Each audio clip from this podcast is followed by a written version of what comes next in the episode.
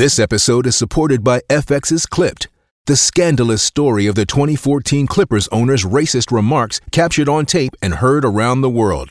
The series charts the tape's impact on a dysfunctional basketball organization striving to win against their reputation as the most cursed team in the league. Starring Laurence Fishburne, Jacki Weaver, Cleopatra Coleman, and Ed O'Neill. FX's Clipped, streaming June 4th, only on Hulu.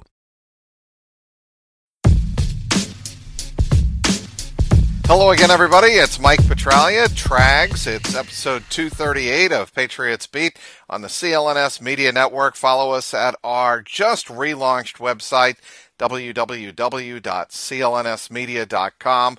Also, follow us on two places on Twitter at CLNS Media, and for Patriots and NFL centric news, at Patriots CLNS. You can also follow us on Facebook at facebook.com slash CLNS Media. My pleasure to welcome to the program somebody I go way back with. As a matter of fact, to the beginning of my days here in New England, covering the Patriots and everything sports.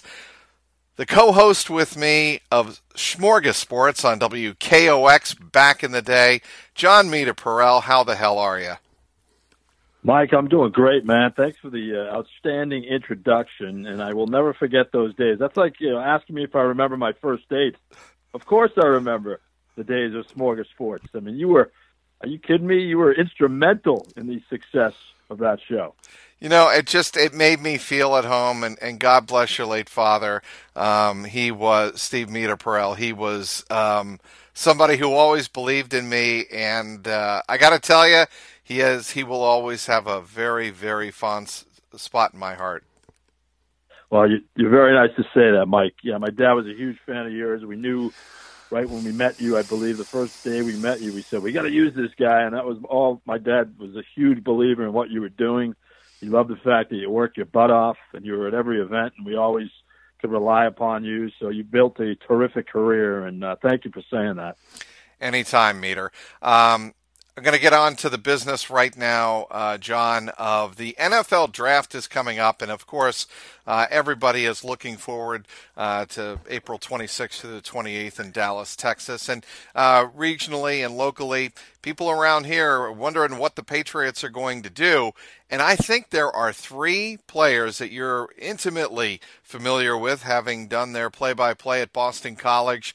Um, three players that certainly I think could fit in uh, to the Patriots scheme, uh, maybe certainly early on uh, in the draft, but perhaps uh, later on down the road. Obviously, uh, we're talking about um, the defensive end Harold Landry, um, guy that's played linebacker slash defensive end, the, the classic three-four hybrid, right? Oh yeah, Harold Landry is a phenomenal fit for many teams.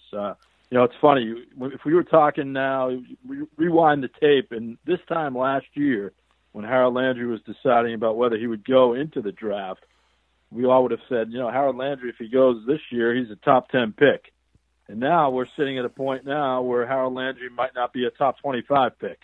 And it's unfortunate for him because he had an injury wrecked senior campaign. When he played, he was productive, but he just couldn't get on the field as, as, as much as he could have.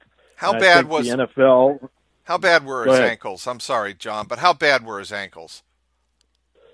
They were bad. I mean, I think they definitely were bad. I think it's also came to a point though where Harold Landry said, "I really don't want to mess with my future pro career, and I might want to say, hey, I'm going to relax a little bit and let's rehab and let's see where it takes me instead of risking further injury." So it was bad enough that he couldn't get on the field for many weeks, and I know the coaching staff you know, they they kept kept pushing and pushing, but it comes down to the kid. I mean, you I can't blame the kid. I really can't. I mean, he's got a lot of money on the table. He came back. Good for him for coming back. He's getting his degree, and that's a huge thing, especially getting a BC degree. So, you know, I can't say enough about him as a person. I think he's a character kid. I think he'll work his butt off. I think he'll do whatever it takes to fit into a system, and he's a, he's an explosive pass rusher. And if you look at the Patriots, Mike, what do they need? Yep. They need athletes. They need pass rushers. That's exactly right. And obviously, uh, they just signed Adrian Clayborn, a free agent from the Falcons, and that's going to give them, you know, a veteran defensive end type of uh, uh, situational pass rusher. Uh, but I think, you know, when, when you're looking at a defensive end like Harold Landry, you're talking about more, I think, um, you know, a two or three down type of uh, player, aren't you? Yeah, I think so. I don't think he's great against the run. Uh, I don't, and he'll he'll tell you that. I think that's probably where they're gonna find some chinks in the armor for him. I think it's probably to be where, you know, Harold Landry is not a great edge guy. He's he's just simply an upfield guy. I've already I've read that as we move closer to the draft. He's as he says, he's very pliable. He can bend. He can, you know, he can jump over a building if he has to. He can jump over a 320 pound offensive lineman. He's not going to be your classic defensive end that can stuff the run. That's just not him. But I think the Patriots, if they draft him, any team that drafts him, you're going to get a two down, three down player, and you got to hope that he can provide an immediate impact. I, I see him as that type of player. So, I mean, I started off uh, rambling here saying that uh, there are three players that could help the Patriots uh, potentially from Boston College Kamrin Moore and Isaac Yiadom. Uh, two corners that uh, certainly, you know, the Patriots would appear to be in the market uh, for a cornerback, even though they did get Jason McCourty. Um, I think you know, when you talk about what Kamrin Moore and Isaac Yiadom uh, can bring uh, to any NFL team. Yiadom really did well um, in the uh, Senior Bowl. Uh, reading uh, Daniel Jeremiah, uh, a guy that stuck out uh, at the North practice back in, I believe it was January, when they had the Senior Bowl, and he had he Daniel Jeremiah said that uh, had excellent positioning downfield. You know, in watching him, what stuck out to you, John? What stuck out to me about Yiadom was the fact he got better every year. I mean, he came into BC, he was green as could be. They weren't sure he was going to be a corner. Maybe I'd have to move him to safety. Even some thoughts maybe going over on the offensive side of the ball because he was such a good athlete playing at Worcester's Doherty High School, had a terrific career there. But I give BC's coaching staff a lot of credit for what they've done with Yiadom headlined by Jim Reid as the defensive coordinator, Anthony Campanile, the defensive backs coach they made this kid, or with, with Yiadom's work, of course, they really made him into a top tier ACC defensive back. And he would go one on one. He'd shut down the opposition's best receiver. Week in and week out, we saw him hold guys to three, two, one catch. He was that type of player, and he got faster. He got stronger. I think Daniel Jeremiah made that point in his his recap of the Senior Bowl. He's got to turn heads because he'll flash every single down. I mean, this is a kid that can play four downs. He can play special teams. He can do a lot of things on the field, and I think he's a perfect Patriot because he is so versatile. Bill Belichick loves versatility, and why not take a shot in the third or fourth round on Isaac Yiadom?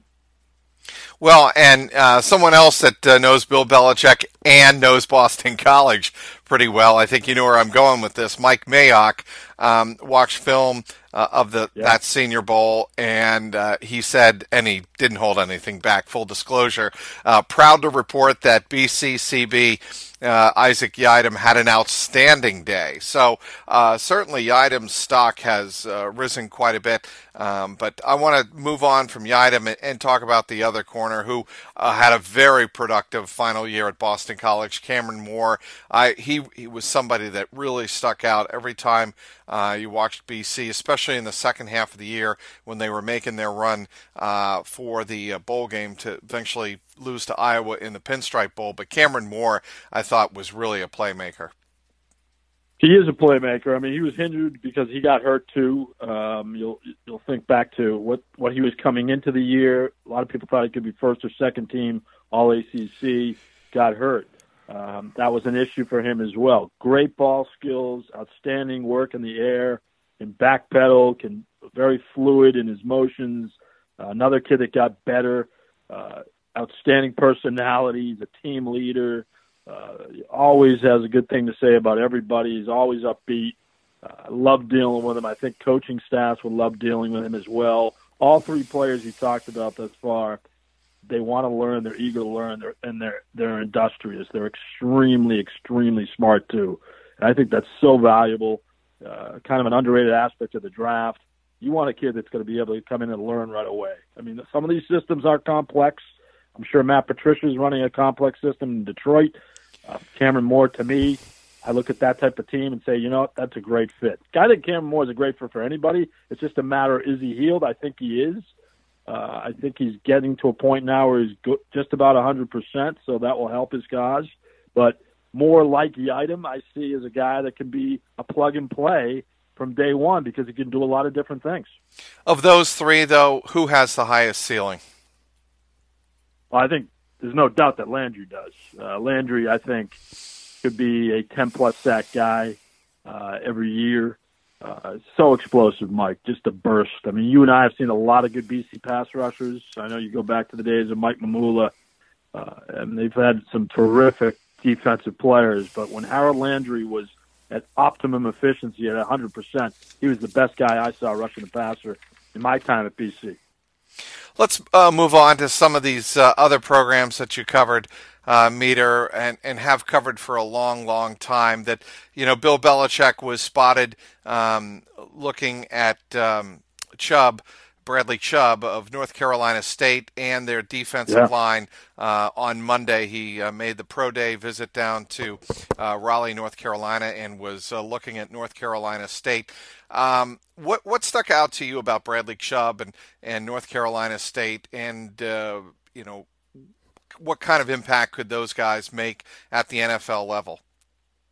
Well, Chubb, like Landry, is just his explosiveness, just his athleticism. I think he's probably even a, might be a little better athlete than Harold Landry. Uh, he's got kind of fits the mold a little bit more than Landry. He's a little bigger. He's a little more rugged. That's the thing about the NC State defense line. Those guys were just packing a wallop on every single down. It was like running into a wall. BC had trouble with that. Uh, they lost 21-14 this year. That was a crusher for them. They really felt they could win that game. They lost at home. Uh, so that's something that you know BC looks back on and said they missed an opportunity. But a large part of that was the front seven of NC State. So I don't blame Belichick for going to Raleigh and tapping into Dave Doeren and saying, "Hey, what do you have for me?" You know, Chubb's going to be a top five, top ten guy. The Patriots going to have to move up if they really want him.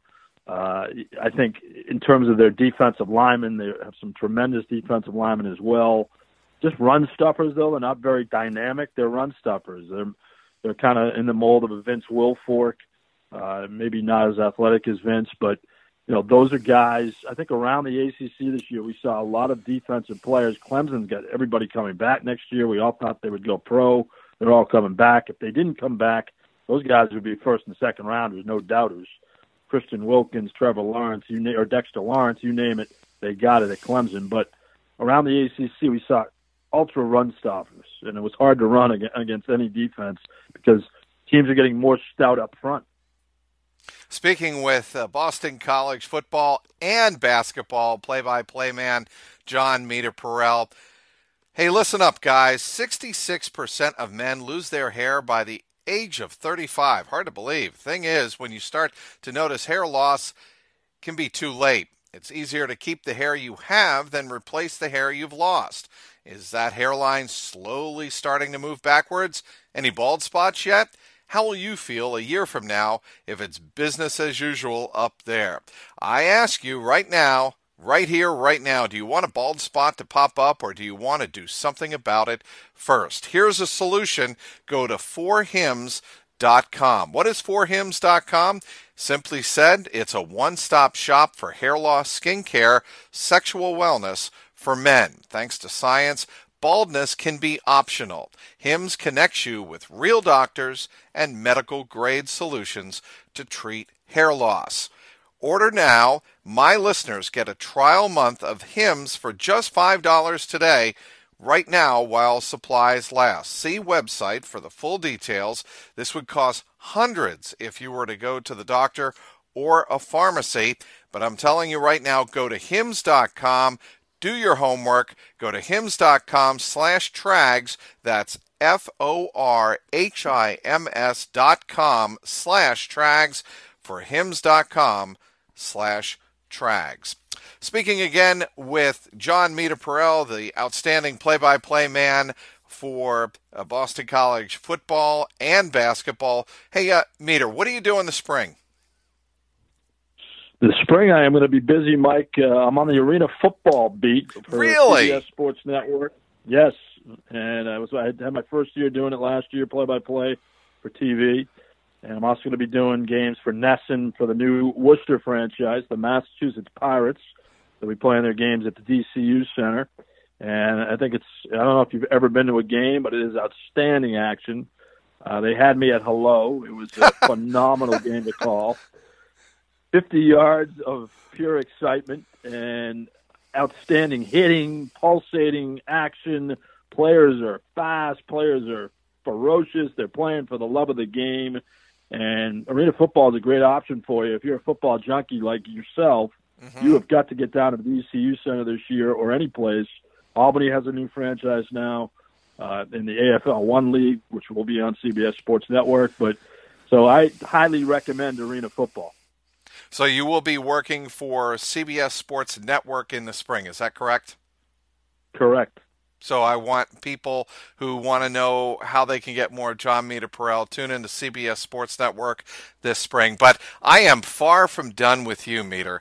I want to ask you about the quarterback that you saw the one game of mine to me, uh, meter that I and I listened to all of your road games, taking Janie and Emma to soccer practice and swim practice and all of that. But the one game that stuck out to me that was most entertaining, you know which one I'm going to say, right? This year.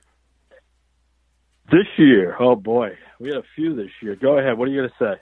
Lamar Jackson at Louisville. I thought it was the most oh, yeah entertaining game that I heard on the radio all season long. You were outstanding, and I want to know from you how good of a player in person is Lamar Jackson. Well, thank you for saying that. I'm, I'm glad I uh, I'm glad I won precedence over Disney Radio, but um, I I think Lamar Jackson is simply spectacular, Mike. I mean, he is just he has the fastest feet I've ever seen. Uh, Pete Cronan, Scott Mutryn, who's our sideline reporter, was commenting on how fast he is, how balletic, a word that we love to use, balletic. That's a great way to describe him. In the open field, he's like, it's like he's wearing skates and everybody's just slipping and sliding on the ice. It's amazing. He can stop on a dime. I think his arm is underrated. I think he, in the right system, we hear that a lot, but in yep. the right system, he will be a terrific player. It's just a matter of Will you have patience? Are teams going to take a flyer? Is he a first rounder? I would, yes, I would venture to say he is, just because quarterbacks are so valued now. He's got to be in the top. You know, I put him in that Baker Mayfield class. I put him in the Josh Rosen, maybe not because he's not your prototype drop back pro quarterback, but he's a step below that. And if you want a dynamic athlete, he's your guy. Okay, two things I hear when I hear Lamar Jackson and, and talking to scouts and, and other you know people who watch a lot of college football who would know.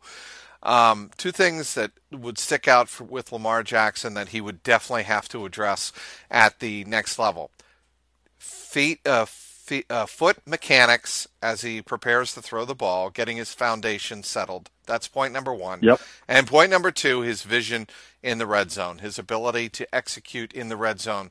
Those two areas were not strong for him. Uh, would you agree with that? I would agree with that. Uh, of course, against BC, he was a one-man show this year, and he was last year, for that matter. Uh, he's done that so many times. The guy is a vapor trail. Good luck catching him in the open field. Yes, he needs work on his progressions. Yes, he needs work on his footwork. Uh, there's a lot of things. He's unrefined. He's definitely unrefined as a passer. I'll totally give you that.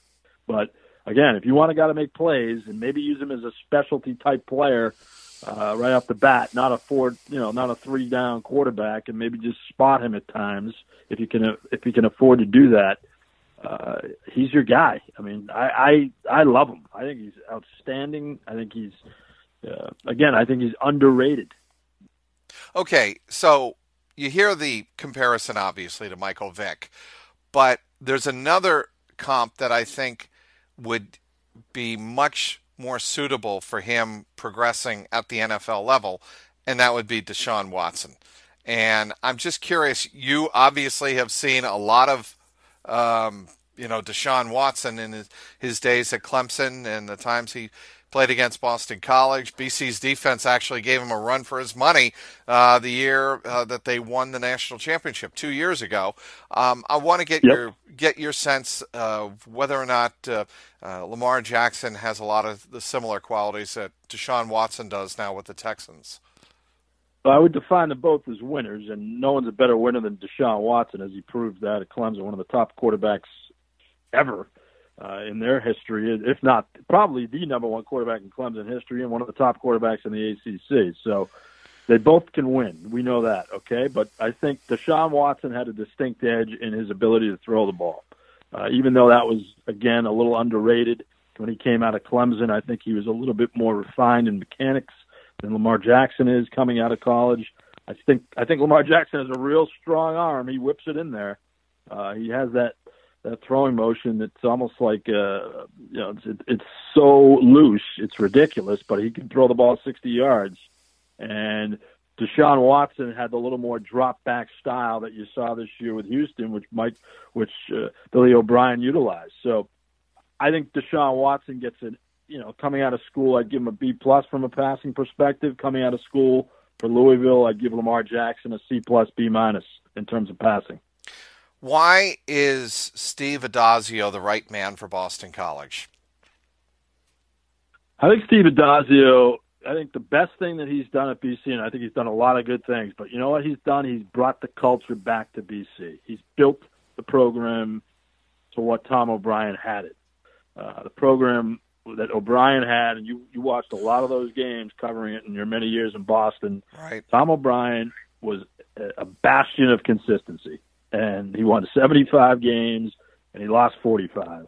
And that you knew what you were going to get. You knew you were going to get seven, eight, nine win year, make a run at a top tier bowl game. A lot of times they lost games they shouldn't have lost. We know that, but he really brought BC back to what it should be, and that's basically what the expectations should be for a BC team. I think.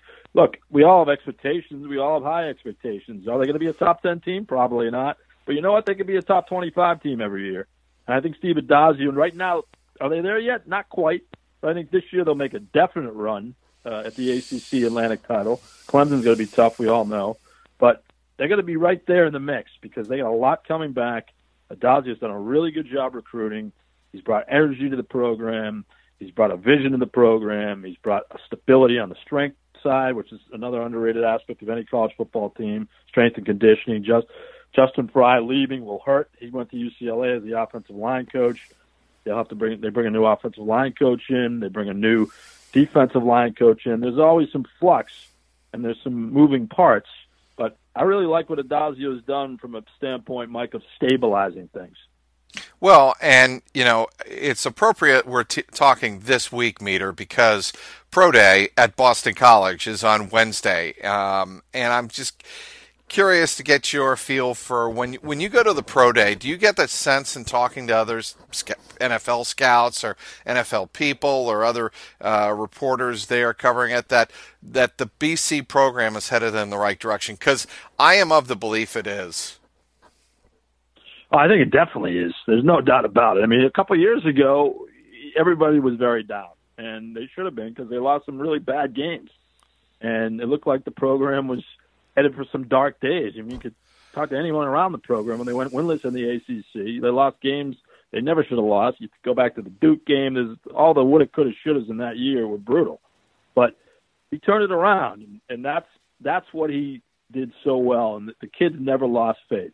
You lost every quarterback that year. You were down to your your walk on from Wellesley, John Fadule, they played hard. They almost beat Notre Dame. I know you were there at Fenway when they almost beat Notre Dame. Yep. A good Notre Dame team with DeShone Kizer And John Fadule was playing quarterback along with Jeff Smith, who's now a receiver.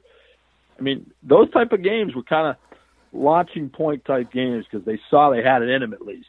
And then he goes out and gets one of the top running backs in the country last year that no one recruited outside of Michigan, who probably wanted him to play linebacker, and A.J. Dillon.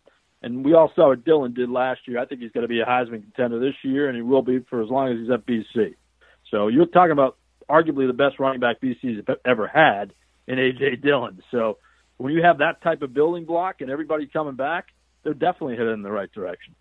I, I am uh, somebody who believes uh, that Steve Addazio brings energy. Is it hyperbole sometimes? Does he go over the top? Yes, but you know what? He knows that that's part of the sale of Boston College, that he is going to go over the top in convincing people he is there to stay. And I got to tell you, it takes some guts to do that, especially when people when he he knew when there was a new athletic director coming in that all eyes would be on him, that his job was essentially on the line, and for that team to start off, uh, I believe they were two and five, right, Meter? What what were they this year?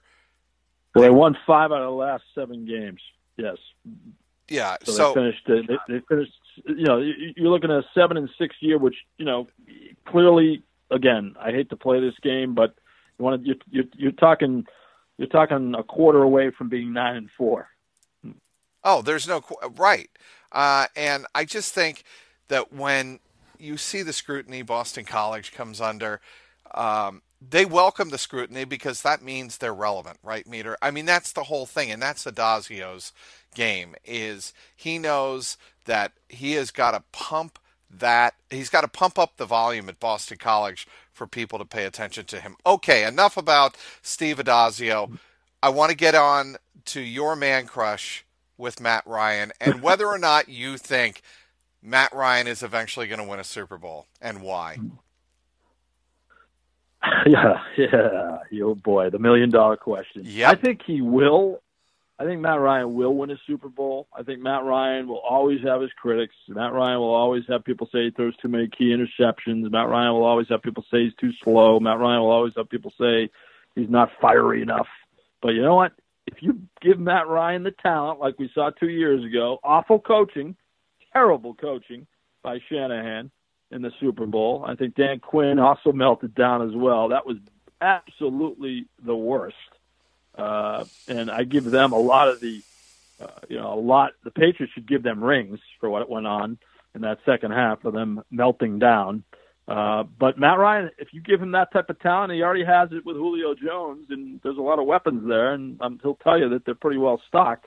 Why wouldn't he win a Super Bowl? I mean, his defense, yeah, a lot of part, a lot of that's about your defense. Are they going to be good enough? I mean, he can only do so much. But I think Matt Ryan, you got to be patient. He's a hundred fifty million dollar quarterback. He's got to renegotiate soon. If Kirk Cousins is worth three years and eighty four million guaranteed, Ryan's worth double that, isn't he? I I would think so, considering what he should have accomplished back uh, in 2016. Look, you know Matt Ryan, and part of what I'm getting to here uh, in asking that question, meter, is the personality that Matt Ryan has to deal with what he went through in Super Bowl 51. There are quarterbacks who, and teams for that matter, who would go through an emotionally gut wrenching loss, a transformative loss that could just absolutely send you down the spiral. And you tell me why, what, what is it in Matt Ryan's makeup that keeps that from happening? because he's extremely mentally tough, and that's all goes back to his upbringing. It all goes back to a kid who never once had someone say to him, "Hey, Matt, you're the chosen one. You're our guy.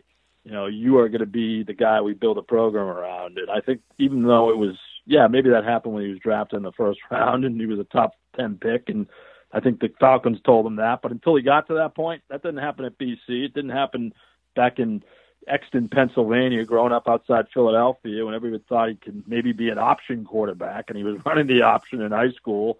And Tom O'Brien recruited him. Maybe, yeah, hey, you might be a second or third stringer. We'll see where it goes. And every time he's had that chip on his shoulder, Mike, he's knocked it off, and that's a huge boulder, Super Bowl Fifty One. But he he has the mental capacity to get through it, and he I think it starts with his upbringing. It really does. It starts with his dad, who's an outstanding guy. Was one of the best, nicest parents I've ever met at BC. And you know, forget about that. What they made him, you could tell that Matt Ryan was going to be a hell of a hell of a man and a great father and a great husband and just kind of a pillar of the community. And that's one of the main reasons why Arthur Blank drafted him. Forget about football. He saw what the type of man Matt Ryan is. And I think you talk to anybody, you dealt with him in the media, always has a good thing, always has a smile on his face, easy to deal with. Yeah, he's not the best interview in the world, but who cares? I mean, You know, it's I think that's by design. He doesn't want to let too many people in. Uh, but uh, you know, I I can't say anything bad about Matt Ryan. It's well documented. As you know, I, yeah, I admit I have a man crush on him. We all have our man crushes. Yep. He's mine. Hey, uh, do you stay in touch with him? Do you have the opportunity? I do want to.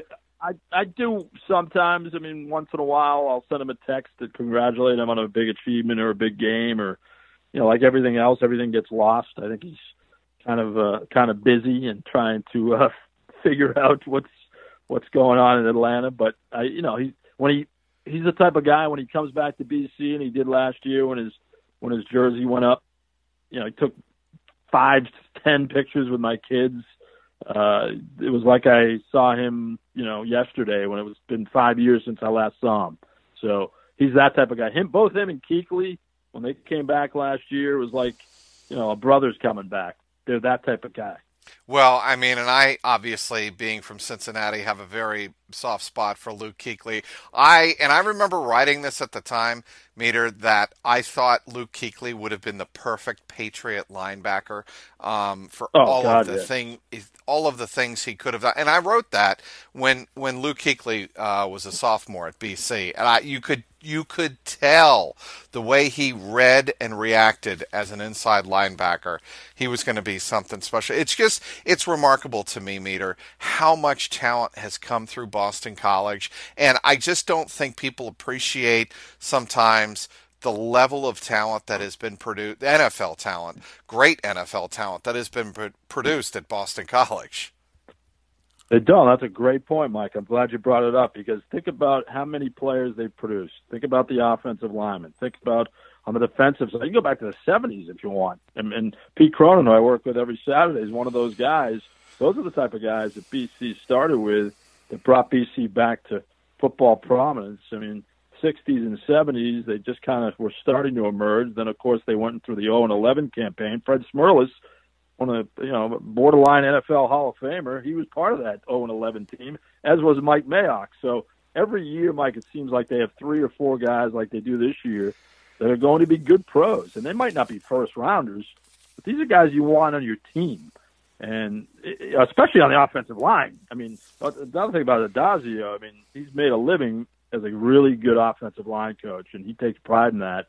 And he'll tell you, you know, the Pounceys in Florida, he brings them up a lot, and those are the type of guys he looks for. He looks for the road graders, the maulers, and what NFL coach wouldn't want to have one of those type of guys? Okay, I'm going to wrap this up by asking you your favorite Boston College football memory, play by play, and your favorite basketball one because you know we really didn't even talk uh, about how much basketball you've done and how uh, the BC uh, hoops program is starting to turn it around. But I want want to get your favorite highlight, football and basketball.